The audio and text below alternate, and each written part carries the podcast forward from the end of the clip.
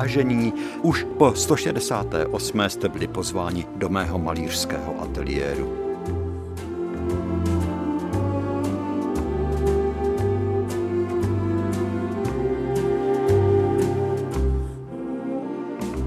Takže ať nám je spolu dobře, viď, Žaninko Papoušku?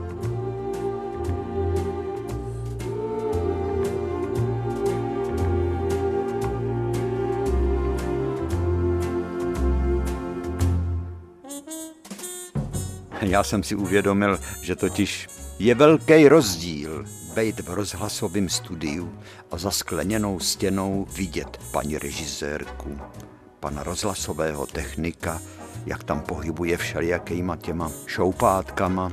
Svítí červený světýlko a mozek hasne.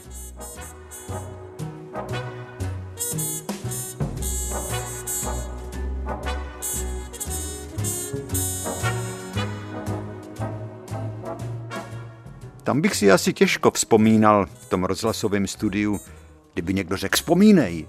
To nejde. To se člověk musí dostat do nálady a ponořit se do doby, na kterou chce vzpomínat nebo o níž chce vyprávět.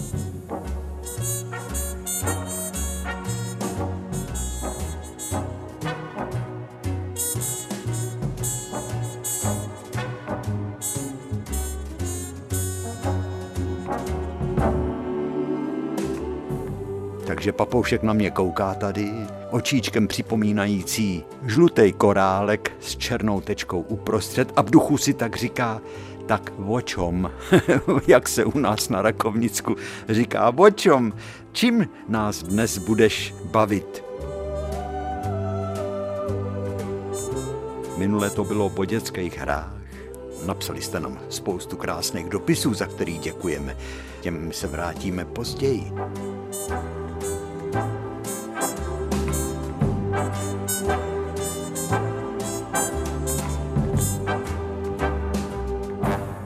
K těm dětským hrám. Možná, že se dostaneme ještě dnes, protože o mnoha hrách jsme nemluvili. Například, jak jsme trhali okvětní lístky kopretin a říkali jsme, mám mě ráda, nemám mě ráda, láskou se souží, po jiném touží, vzpomínáte si. Nebo když jel vlak a než zajel do tunelu, tak jsme začali u lokomotivy. Mám mě ráda. Poštovní vagon byl nemám mě ráda. Další vagon mám mě ráda, nemá a tak dále pořád jsme si na něco hráli. Takže dneska bychom si mohli zaspomínat třeba na konzum, na potravinové lístky, na živnostníky v Pavlíkově a na řemeslníky, protože pořád nám bylo vtloukaný do hlavy, že řemeslo má zlatý dno. Vzpomínáte si, řemeslo má zlatý dno, co se v mládí naučíš ve stáří, jako když najdeš. Tak bychom si mohli zaspomínat na ty doby, kdy lidi dokázali svůj těžký úděl nést statečně. Nebáli se například vůbec smrti. O smrti se tenkrát vyprávělo s takovou samozřejmostí, jako když pila najednou je tupá, nebo sekera potřebuje vyměnit nový topůrko, nebo koťata, že se kočka zase okotila ta potvora. No, nesli ten úděl statečně. Dnes hrajeme heru smrt jako že není. A přitom v televizi skoro denně se koukáme na válku v přímém přenosu. Možná, že to je i tím, že utrpení neznámých lidí nám nic neříká.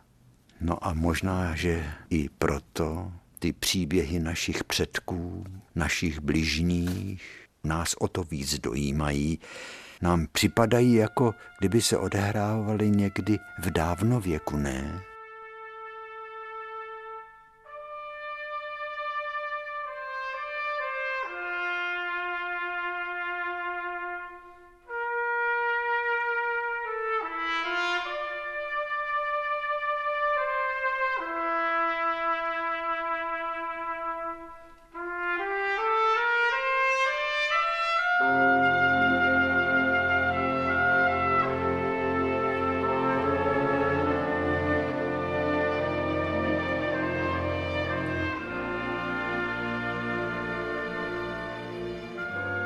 Dětské hry. A není celý život vlastně taky taková hra? Někdo vyhraje, dosáhne toho, co si před se vzal, někdo prohraje, protože mu štěstí nepřálo.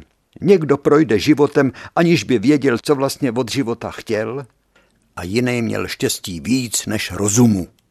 Všecko má svůj začátek i konec a je to tak přirozený. I ten náš život byl takovej přirozený. Vždyť si vzpomeňte. Žili jsme ve střídání ročních dob.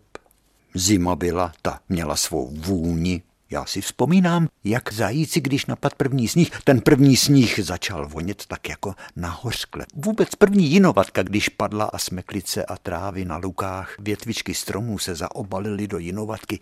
Co to bylo za zvláštní vůni ty jinovatky, taková mírně nasládlá, nahořklá. Sníh taky voněl, ten první čistoučkej sníh, ale zajíci křepelky, koropt ve bažanti si hned vyšlapali cesty tom čerstvě napadaným sněhu ke krmelci, no a potom zavonělo předjaří, zavonil ten sníh jak tál a začaly týct potůčky a pak, pak už to šlo ráz na ráz.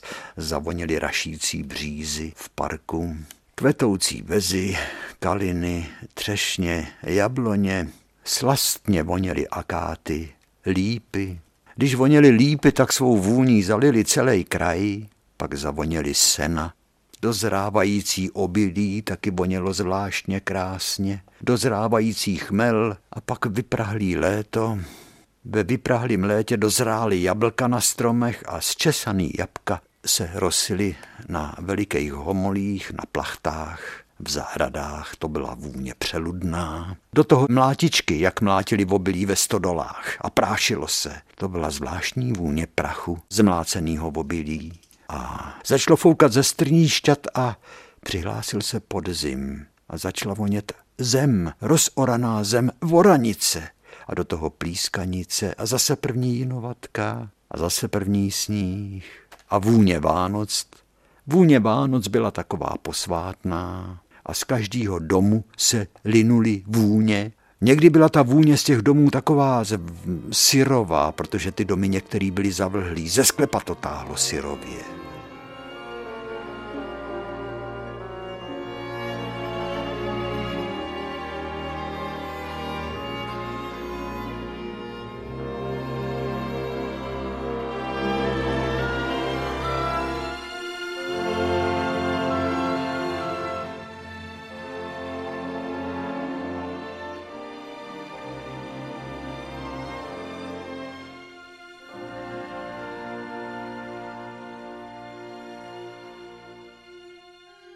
Nejvýrazněji v Pavlíkově voněla kovárna.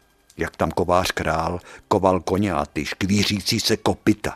To jsme všecko museli vidět, pozorovat. Pekařství Kaválkovo vonělo. Dvojeřeznictví Svobodovo a Ajblovo taky voněli. Jejej, to byla vůně, když každý čtvrtek, to už jsme říkali aspoň 15krát, Vidžando, nezlobíš se? Když pan Eibl ve čtvrtek pek eh, fašírku, jak to vonělo, až do panošího oujezda. A Eibl peče fašírku, hned se tam zastavíme. A v aktovkách, kterou měli horníci, když jeli ze šachty navlečenou na řídítkách, vezli zabalenou. Řezníci používali zvláštní balicí papír, teplou fašírku, takže když ten chlap jel, třeba pan Sikora z oujezda, tak za ním se táhla vůně fašírky, teplý, jejej. Kolikrát zastavila musel si z té fašírky kousek ukousnout, ono se to nedalo vydržet, tak to totiž bylo dobrý. jo. Dva konzumy taky voněly a čtyři hospody a hodinářství pana Hladkova vonělo přeludně. To by všecko byly dlouhý kapitoly, švédské part, tam to taky vonělo sedlář Ondrášek, krejčí Podolka, poštovní úřad voněl zvláštní vůní, razítkovou barvou, kampelička, to byla podobná vůně, No, škola ta taky voněla zvláštně, jak se utírala hadrem tabule a křída voněla a, a hasičská zbrojnice taky voněla. Nejslastněji vonělo co? Kolikrát jsme povídali o naší oficíně. Holičství a kadeřnictví Miroslav Král bylo nahoře na dřevěný ceduli namalovaný. To byl můj osud. Mohl jsem klidně skončit jako holič a kadeřník v Pavlíkově. Kdyby rakovnický třídní mostecký ty výhybky na pomyslným nádraží osudu nepošoup stranou směr Praha. Jo, osudy lidský kolikrát visí na šťastných náhodách, na vlásku.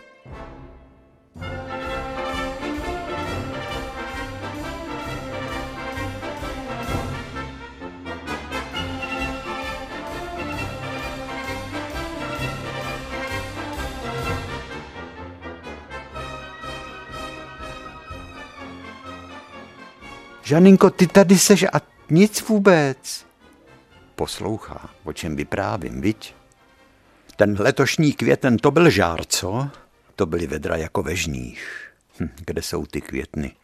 To se říkalo studený máj ve stodole ráj. Vzpomínáte si, jak kvetly jabloně a černalo se nebe. A někdy i napadal sníh na ty rozkvetlý stromy. Takový studený květny byly, ale ten letošní sucho. Už je tady červen, červen byl vždycky měsíc plný napětí, protože na co se v červnu čeká? V červnu se čeká, jaký bude medard, Žaninko. Medard, víš, 8. června. Medardova kápě 40 dní kape.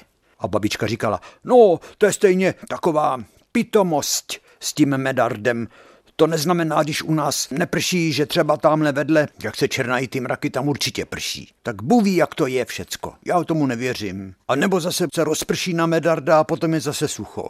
No ale hlavně už v červnu ta příroda, jak byla nabitá po tom jaru, jak začali vyvádět včely v červnu, jak bodali, je, to ženský nadávali. Dáš pokoj potvoro, když se jim včela zamotala do vlasů. Červnová příroda voněla šťavnatou zelení, listí stromů nebo travou na lukách. A naše náves voněla jasmínem. Jasmín rozkvétal na Kotíkojc zahradě s kalinou, jak jsme říkali serečky, kalina. Serečky měly taky u zahradníků Franců, jasmín taky. To tak jako zavonělo návsí, tak slastně, potom se k tomu přidali ty lípy, jak jsem říkal.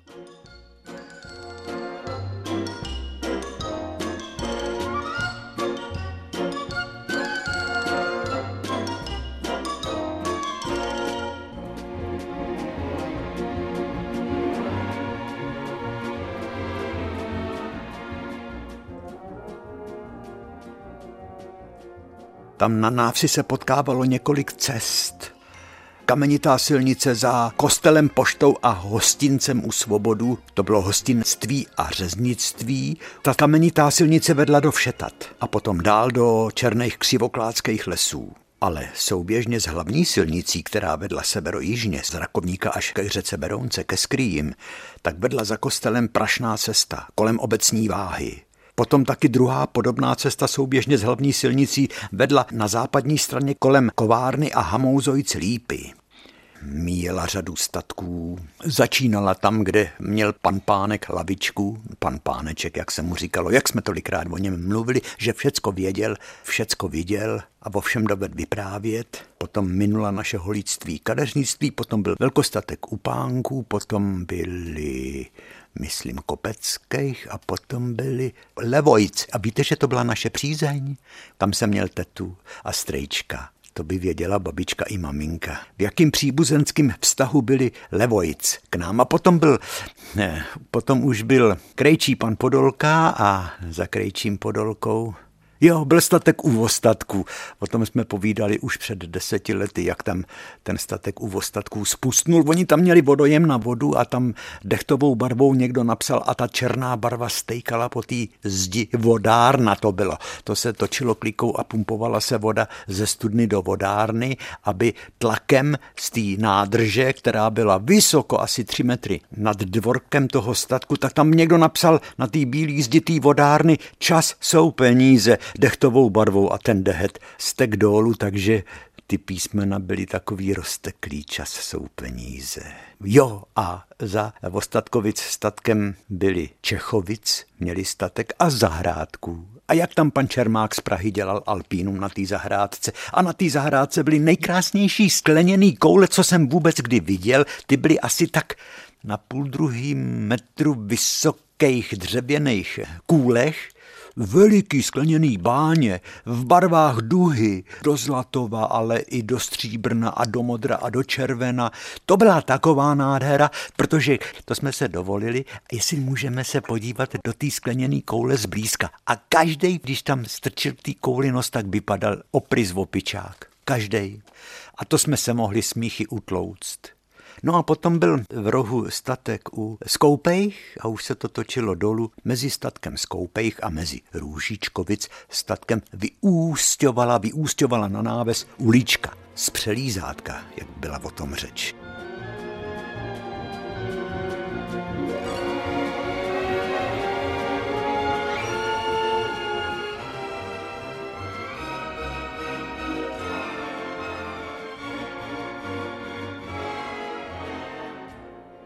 Už to padalo dolu, to byly Růžičkovic, Kapounovic, teta Kapounojc, strejda Kapounojc, to byla taky naše přízeň, potom byli Riskojc, no jistě, a potom byli Fričojc, Ota Frič, bankovní úředník z Prahy, Fešák, potom už byli Hůlojc, Anička Hůlová, to mám ve obraze ještě teď, když se po válce konala první selská jízda v krojích a na koních jeli sedláci a i selský dcery. Aničce to tak slušelo, protože měla na hlavě věneček a krojí. No a potom byla hospoda u Jirkovských. Já to říkám, protože ty cesty, silnice ne, ta byla dlážděná, ale ty cesty byly prašný. A když zafoukal vítr a zvířil prach, celá náves se ocitla jakoby v kouři. V kouři toho prachu. My jsme ten prach měli moc rádi, děti. Protože když jsme si hráli na válku, tak jsme ty povozy s vokovanýma kolama tu cestu rozdrobili a to byl prach hned, než sprchnulo. Potom z toho bylo blátíčko, ale zase to slunce vysušilo a zase ty vokovaný kola ho rozjezdili. A my, když jsme si hráli na válku, tak jsme nabírali plný hrstě prachu. Dělali jsme boom a prásk a vyhazovali jsme to a v tom jsme válčili. No jak jsme potom vypadali, to si dovedete představit. No ty čuně, no to je hrozný, pojď sem, to abych tě celýho namočila do škopku a vydrhla tě, ty mazánku, mě říkala maminka, takhle se zřídit.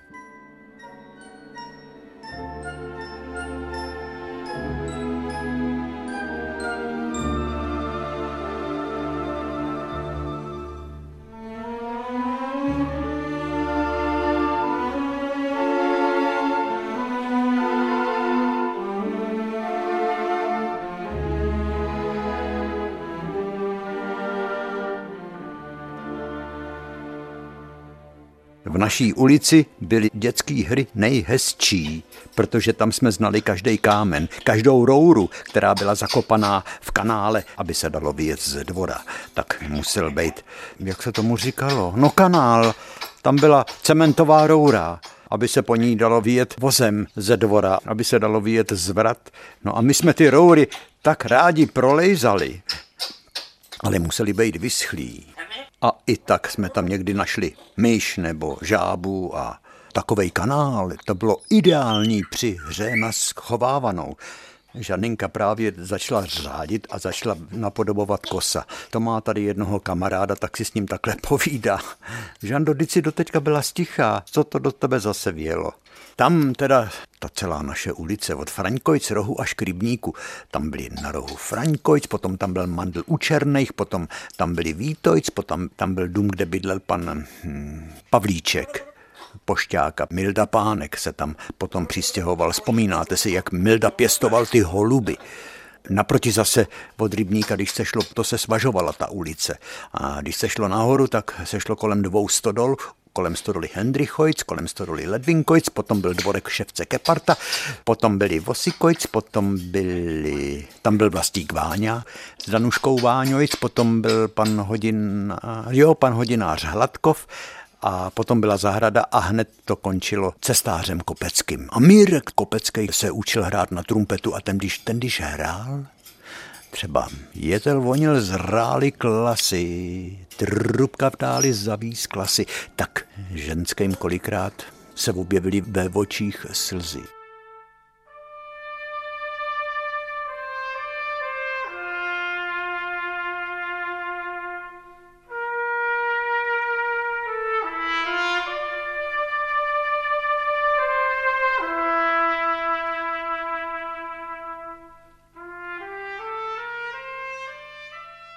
Ale o čem jsem to chtěl vyprávět? Jo, že v té naší ulici tam byly nejlepší hry.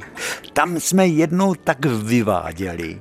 Hráli jsme si na vojsko, dřevěný meče jsme si udělali a z brken štíty a, a řvali jsme a, boj zuřil. Rozdělili jsme se na dvě skupiny, kluci kopeckých byli na jedné straně a na druhé straně jsme zase byli my, to znamená, tak se to nějak rozsortírovalo. Pepík Tyšer, Pepík Sojka, kluci kopeckých, Jindra Vít, Vláďa Hladkojc, Pepík Vosikojc, Jeroušek Kepartojc, kdo tam ještě byl? No, to byla řežba hrozná. To byl takový jakot a my jsme se třískali těma dřevěnýma mečema do těch prkínek a najednou, kde se vzal, tu se vzal Jindra víc se řítí ze zhora na svý káře. To byla totiž taková zvláštnost. Když si kluci v těch jámách, kam se vyhazovaly staré věci, tak se dali najít takový zázračný poklady, jako byly kolečka od kočárků. A když byly čtyři kolečka od kočárků, tak se udělala z prkínek taková kostra, taková dřevěná kára, no, jsme tomu říkali. Ten předek byl řiditelný, ta přední osa se dala otáčet doprava doleva nohama, nohama, protože na týkáře se leželo. Nebo provazama někdo zahejbal těma kolama předníma. No a vzadu byly dvě kola napevno teda, který se nedali řídit a najednou ze zhora do té naší bitky letí Jindra Vít na týkáře a říká, já jsem tady na tanku, je to jako jedoucí tank a vletěl mezi nás a do toho vyšla paní Ševcová Kepartová a měla v zástěře nesla šest vajec a najednou ten Jindra jí tak vylekal, ještě jsme do toho vyhazovali prach z té ulice. Ženský nadávali, ty haranti nedají pokoj, podívejte se na ně. Já vemu koště, počkej, já vám dám, ty darebáku. Všichni skončíte v polepšovně, to bylo furt. Takovejhle svinčík tady děláte, kdo to má? A zavírali okna. Ale paní Ševcová Kepartová nesla v zástěře eh, šest vajec pro paní Pavlíčkovou listonošovou. Jenomže ten Jindra Vít, když se řítil na té káře, tak jí tak vylekal, že ona tu zástěru pustila, vejce se vykutáleli a jedno po druhém křápalo a rozmlátilo se, rozbilo se o tu tvrdou zem, o tu naší ulici a žloutky a bílky a skořápky do toho a ženský nám nadávali vy parchantí, to řekneme četníkům, že se nestydíte. A už jedna drží koště a utíká za Jindrou Vítem. Ten vstal a říkal, nezlobte se, paní Ševcová, já jdu domů pro ty vejce. Bylo jich šest, že jo, tak já vám hned přinesu nový, abyste to, nebo já je paní Pavlíčko jí odnesu sám. Tak koukej je přinést, ale aby byli čerství. To víte, že jo, říkal Jindra. Tak nakonec se to všecko v dobrý obrátilo. Ženský přestali nadávat, paní Pavlíčková dostala svý vejce a paní Kepartová se taky uklidnila, protože děti se museli vybouřit, aby potom v noci dobře spali. Žaninko, řekni něco. Jo, jo.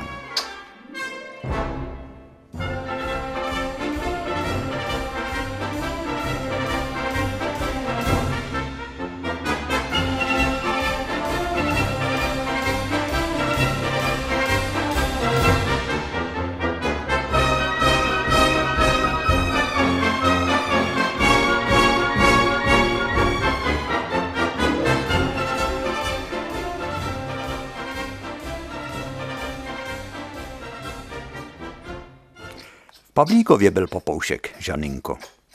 Lora se jmenoval. Měl ho pan strážmistr Sláma. Nepišti, strážmistr Sláma, četník, bejvalej prvorepublikovej, který taky sloužil na podkarpatský Rusy. To byli dva v Pavlíkově takový četníci, pan Koubek a pan Sláma. A ten byl zelený, brčálově zelený, vypadal hezky, ale neřek ani nil. Prej byl hrozně starý. Měli jsme ho přesto rádi, jako jsme měli rádi všechny psy a kočky a to byly naše oblíbené hračky. Pejsk, náš pejsek Fifinka, můj tedy. Myší jsme se nebáli. Hm. Když někdo prohrál z kluků nějakou hru, tak víte co? Byl trest? Žando, dej pokoj. Musel spolknout neposolenou žížalu. Fakt? No a co? Stejně nás všecky tamhle, až budem, jak říkali velký lidi a ukázali, jsme vždycky tam nahoru na kopec, kde byla bílá zeď hřbitova. Ale já na to nezapomenu nikdy, protože to bylo vošklivý. Dnes, když takhle vzpomínám, tak docházím k závěru, že ty naše výlety, ty naše cesty za poznáním, a lákala nás cihelna v cihelně. Tam byla vždycky legrace, protože i když nám šlo o život, my jsme třeba byli tak pitomí, tak hloupí, nám říkali potom velký lidi. Vy jste pitomí, jak daleko vidíš, tak seš blbej. Proč jste ten vozejk odbržďovali? Kdy vás to mohlo zabít? Ale tam to bylo hezký, tam byla taková malá, krátká tráť, myslím dva nebo tři hunty, to byly ty vozejky, kterými se přepravovala červěnice, červená hlína, která se tam nakopávala a, a v takových tvárnicích se do tvárnice narovnávaly cihly a ty se potom pálily. Velký vysoký komín, to jsme o tom mluvili, jak tam otakotík vylez a pověsil na hromosvod modrý hrnec a jak z toho byl maler, protože pan starosta si ho pozval, nebo to už byl tenkrát předseda Národního výboru. On ten čas tak letí.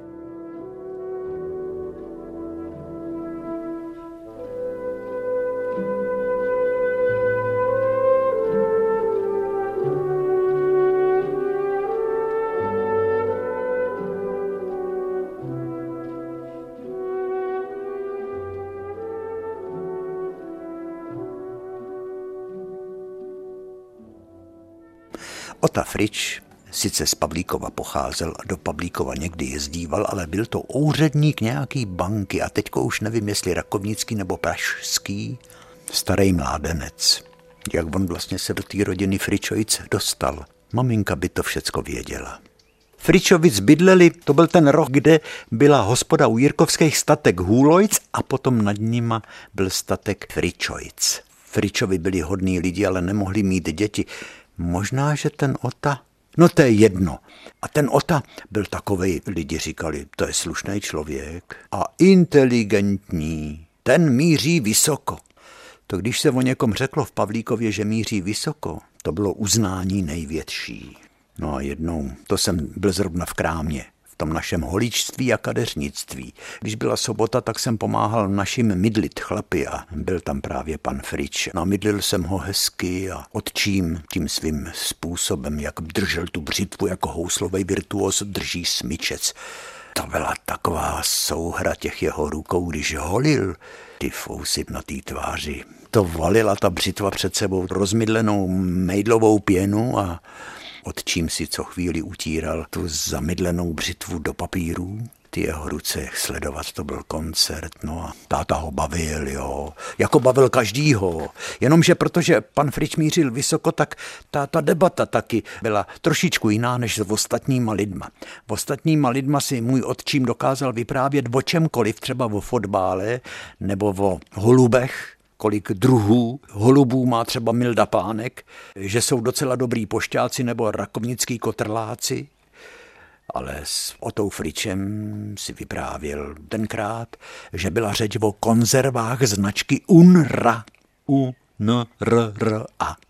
To byly takový malý balíčky a my děti jsme se po nich mohli utlouct po válce. Po válce to k nám přišlo jestli to byly zbytky svačin pro americkou armádu, čert ví. Tam byla taková plechová krabička, kde bylo napsáno jam, jahodový džem. Balíček sucharů, párátko na zuby, co tam ještě bylo, dvě nebo tři cigaretky, nějaký trojuhelníček síra, prášek, který z každé vody udělá vodu pitnou a kousek čokolády. No a ta čokoláda, ta čekuláda v balíčku Unrano, to byla, to byla teda velká delikatesa.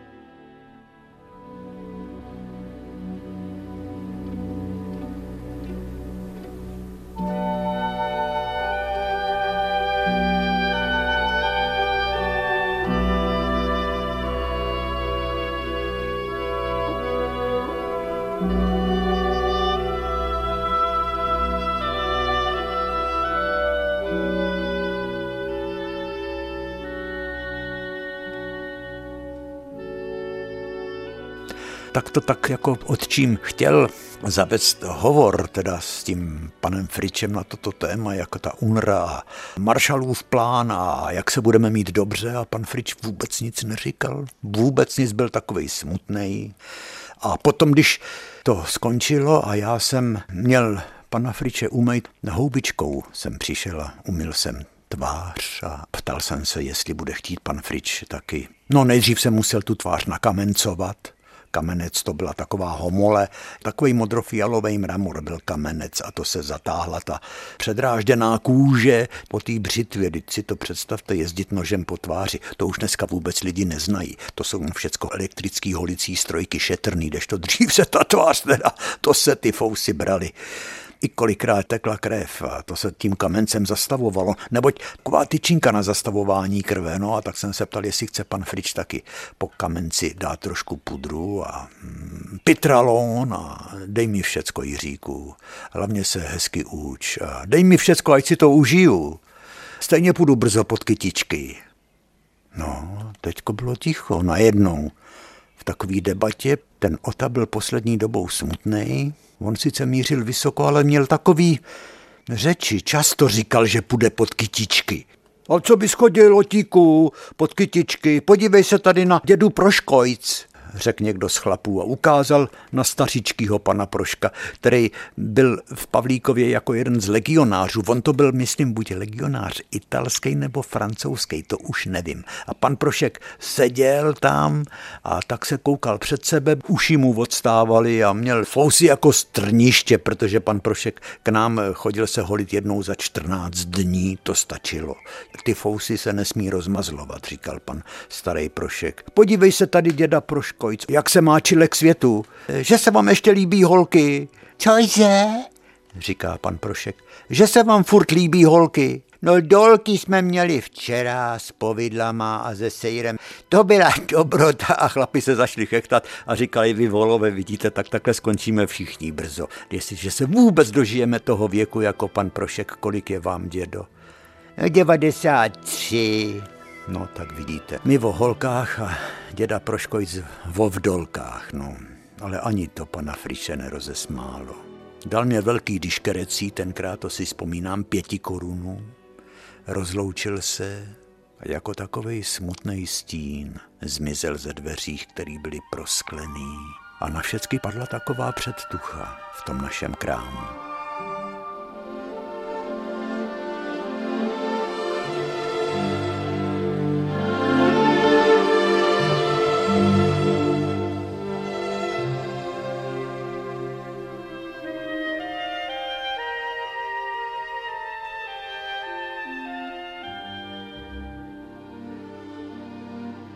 Střihání, holení, trvalá ondulace, pitralon, kolínská voda, pudr, brilantína, brusný pasty na břitvy všelijaký takový ty řemení nebo kolípka na nabroušení břitvy, stříhací holicí mašinky, to byl svět vonavej, svět bílejch plášťů, svět radosti. No, dit, tam se tolikrát semleli věci a každý se přišel to taky k holiči vymluvit.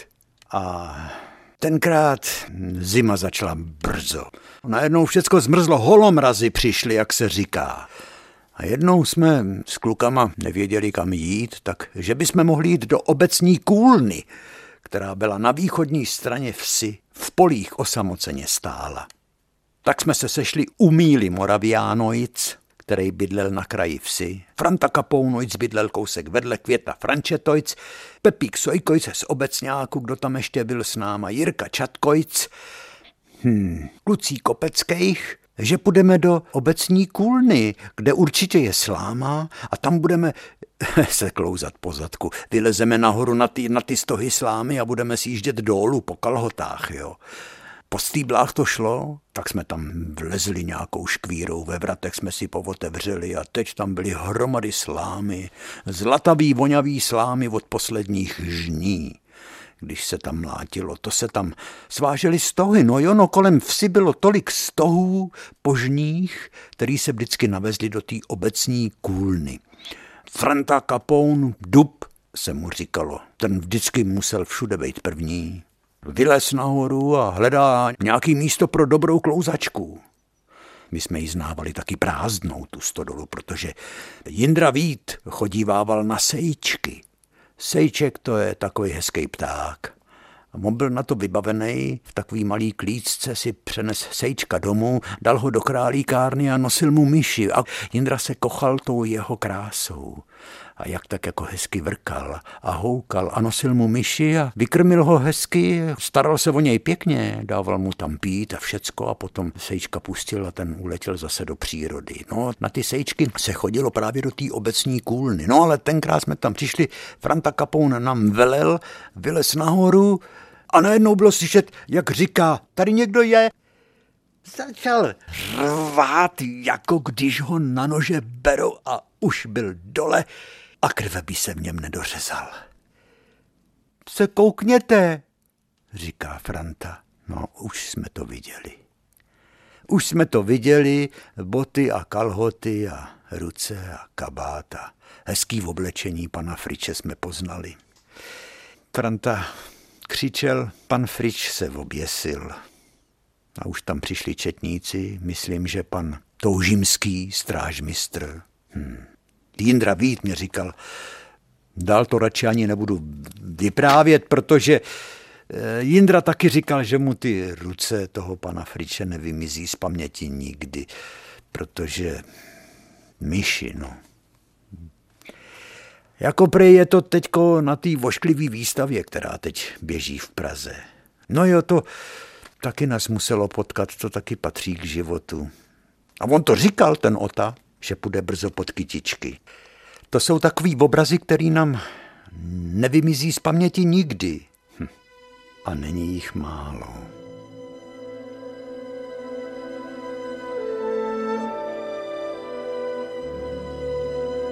Mezi takový obrazy patří i toto přímé setkání s majestátem smrti. V těch největších dílech hudby, literatury, malířství se zrcadlí jak zázrak zrození, tak i majestát konce, to ukončení pouti pozemské. Ale Žaninko, řekni něco veselýho, tu to taky zarazilo.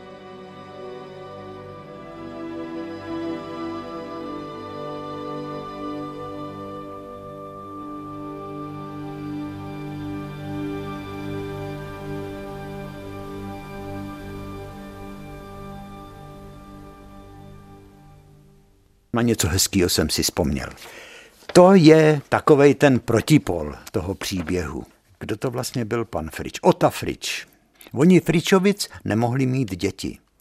A tak k panu Fričovi přišla jeho sestra, paní Šerpánová se jmenovala, z rodu Kopřivů z Novoset. No a paní Šerpánová do Pavlíkova přišla, nepřišla sama tenkrát. Taky to bylo v takovým mrazivým dni, přišla z těch Novoset, snad z tak daleka a měla nůši na zádech. A protože byl mráz, v té nůši měla chlapečka. Aby ten chlapeček se nenastyt nebo dokonce nezmrznul, protože prej mrzlo jako když praští. To dítě zabalila do peřin, nesla ho v nůši, kluka malýho, Dítě tajemného původu maminka umřela a kluka nikdo nechtěl, tak paní Šerpánová si ho dala do nůše a přinesla k těm fričům do Pavlíkova a vidíte, no tak Láďa jako přivažil v Pavlíkově, no. A byl to tak hodný kluk a tak se pořád smál. S maminkou si rád povídal a maminka ho měla docela ráda. Říkal, to je Ládík, ten je takovej slušnej a všichni ho měli rádi. Ten neskazil taky žádnou legraci. Stejně jako Karel Hejda, Předseda flámovací komise, teď jsem si vzpomněl, jak se říkalo Hejdovi Karlovi, bydlel nahoře nad pomníkem padlejch v takový malý chaloupce. Předseda flámovací komise Karel Hejda, ten vždycky dal dohromady partu kluků, třeba šli tancovat do Rousínova a přišli do hospody a Karel říkal, tak matko, říkal paní Hostinský, mám tu sebou 40 ramenáčů, máte pro nás něco dobrýho k pití? A paní Hostinská řekla, kluci Pavlíkovským, to víte, že mám, ale ne, abyste se mi tady poprali. Předseda flámovací komise.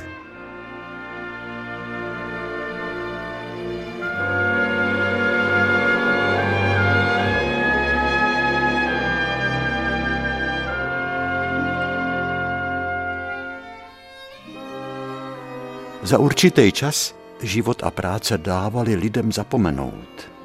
Vždyť se to nestalo prvně, vždyť si vzpomínejte, jak jsme v hodině, která se jmenovala Moritáty, vyprávěli, jak se tam tenkrát ten kočí u vidru otrávil, jak vypil tu voctovou trest. No, i takovýhle věci přináší život. Já jsem z toho byl taky přepadlý jako kluk, nemyslete si.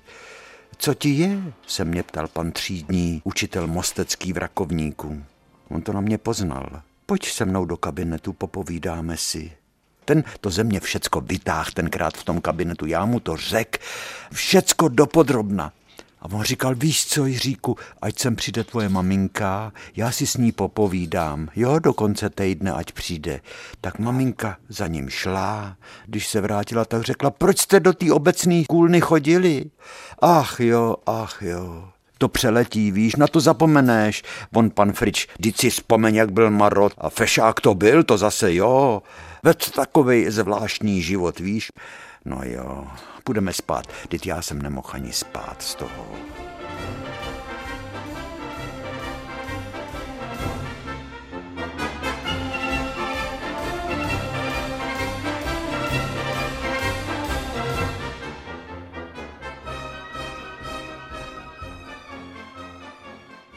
Vlastně přeskočili jsme roční dobu, vyprávění příběhů ve Storole nás přeneslo do podzimu. My jsme přece na jaře. Jaro, radost, červnový deště, voda tekla všude. Co jsme se nadělali rybníků u nás v těch strouhách, který byly vykopaný před každým domem. Jak jsme se rádi koukali, když se strhnul dešť. Celý svět byl najednou jako čistý umytý nádobí ty ozdobné koule na zahrádkách, které byly skoro před každou zahrádkou ve vsi. V těch koulích se ten nádherný svět zrcadlil. No a my jsme pořád hráli dětské hry. To je dávno všecko. Když jsme hráli krvavý koleno, nebo tinťong, nebo přijela lodička z Číny, to je 65 let. Když jsme našli uhynulýho ptáčka, tak jsme ho pochovali do hrobečku zabalili jsme ho do listí, nebo vzpomínáte si na dětský handly. Když mi dáš tuhle známku, tak já ti dám tyhle dvě. To já bych radši k tomu chtěl ještě přidat ty zvířátka, toho ledního medvěda a zebru, nebo toho koně převalského. To byly takový obrázky zvířátek natisknutý na takovým dřevitým kartonu, který se přidávali k mídlu helada klenotu pradlen v konzumu to byly tak půvabný obrázky zvířat. Takhle vlastně my děti jsme se učili znát přírodu. Nebo přidám tě tadyhle kousek gumy, to si můžeš udělat z kobičák, prak. Nechceš tadyhle ten dlouhý hřebík? Takhle jsme si uzavírali obchody a žili jsme přítomností a budoucnost byla nepředstavitelná, pro nás naprosto nesrozumitelná, protože byla tak vzdálená, byla tak daleko, jako byli lední medvědi, kteří se procházeli tam někde ve věčném sněhu, buď na severním nebo na jižním pólu.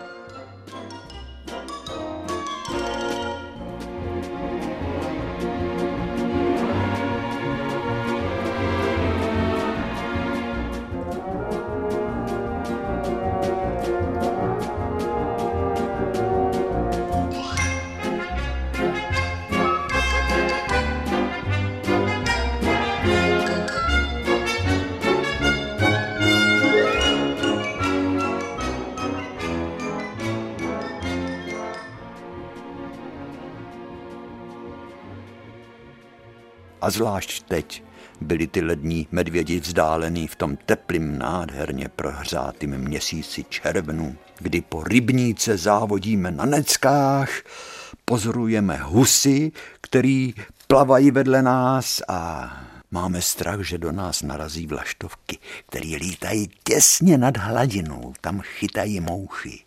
To byl takový fofr, když lítali vlaštovky a to bylo jasný, že do třech dnů bude pršet. Když lítali vlaštovky nízko nad vodní hladinou Pavlíkovského rybníka. Ale ty necky museli být dobře udělaný. Museli vydržet jak při praní, nesmělo týct z nich, na rybníku nesmělo týct do nich, museli mít pevný dno. Zlatý dno, jak jsme si řekli, protože řemeslo má zlatý dno. Jednou jsme si říkali, až vypustí rybník, což bylo skoro každý podzim, jestli pak ten rybník nemá zlatý dno. Žaninko, ptáčku, tak jsme čekali, voda pomalu odtejkala a začaly se objevovat už první kousky dna. Tam nebylo zlatý dno, tam bylo bahno. A tu a tam tam byl nějaký hrnec zdrátovaný nebo puky, jak jsme měli okrájený podpadky od bot, jak jsme s nima hráli hokej.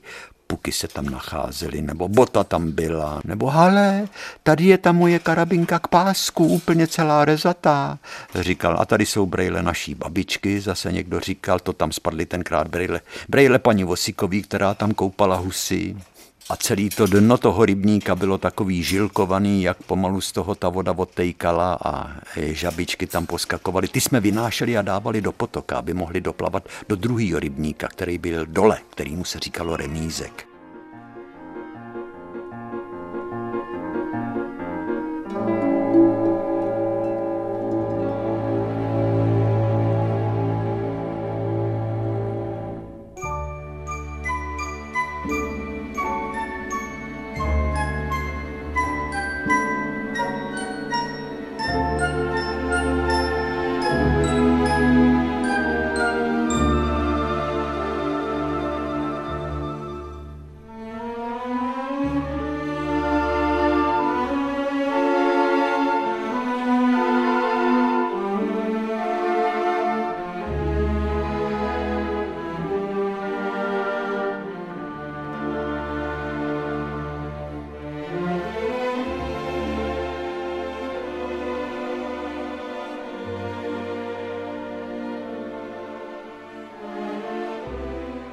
Takže ani v rybníku nebylo zlatý dno, ale pevný dno ten truhlář Beneš těm neckám udělal. To byl dobrý řemeslník a všichni byli mistři svýho řemesla.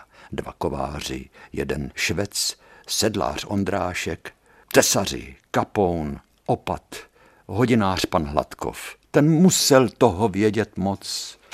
Jak třeba zasadit vlásek, aby nepokoj nebláznil – Víte, co to je vlásek? No přece to byla taková jemňoučká spirálka, tenká jako vlásek, do spirálky zatočená a ten musel přesně nasadit, silnou lupu si nasadil pinzetkou, přesně umístit ten vlásek a, a když to kivadílko v těch hodinkách kapesních chodilo zprava doleva, tak ten vlásek určoval tu rychlost toho tíkání. On se smršťoval nebo se zase roztahoval a pan Hladkov, ten věděl, jak na to. Nesměl ho namazat špatným volejem, protože ten vlásek by se slepil a ty hodiny by přestaly jít. Právě ten vlásek, tenounkej vlásek, kovovej, udržoval hodinový strojek v pravidelným chodu, aby čas byl odměřován každému spravedlivě.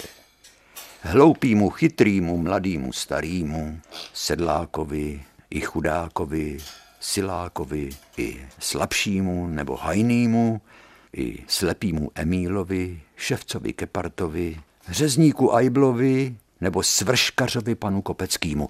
To bylo řemeslo dělat svršky bot. O tom už jsme vyprávěli.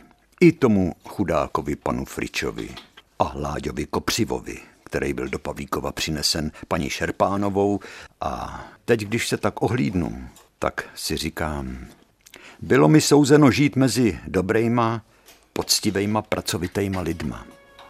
Thank you.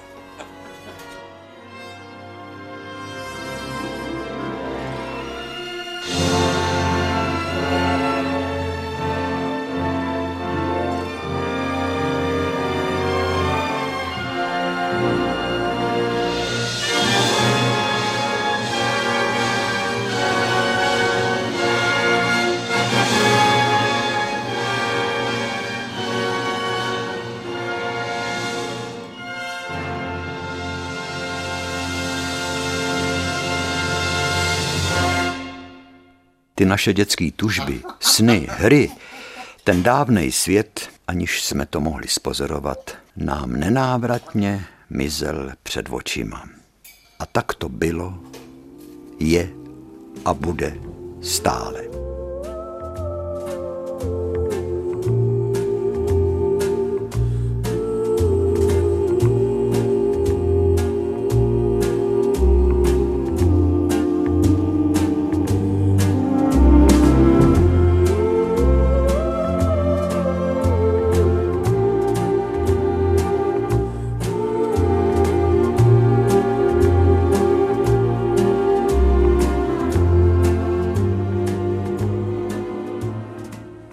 Žaninko, tak jsi to slyšela všecko, jo? Byla si naším prvním posluchačem.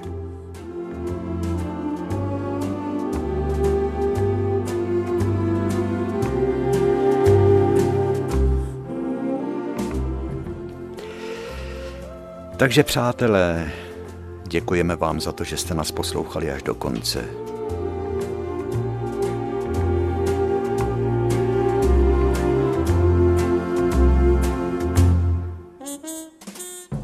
Děkujeme za vaše krásné dopisy.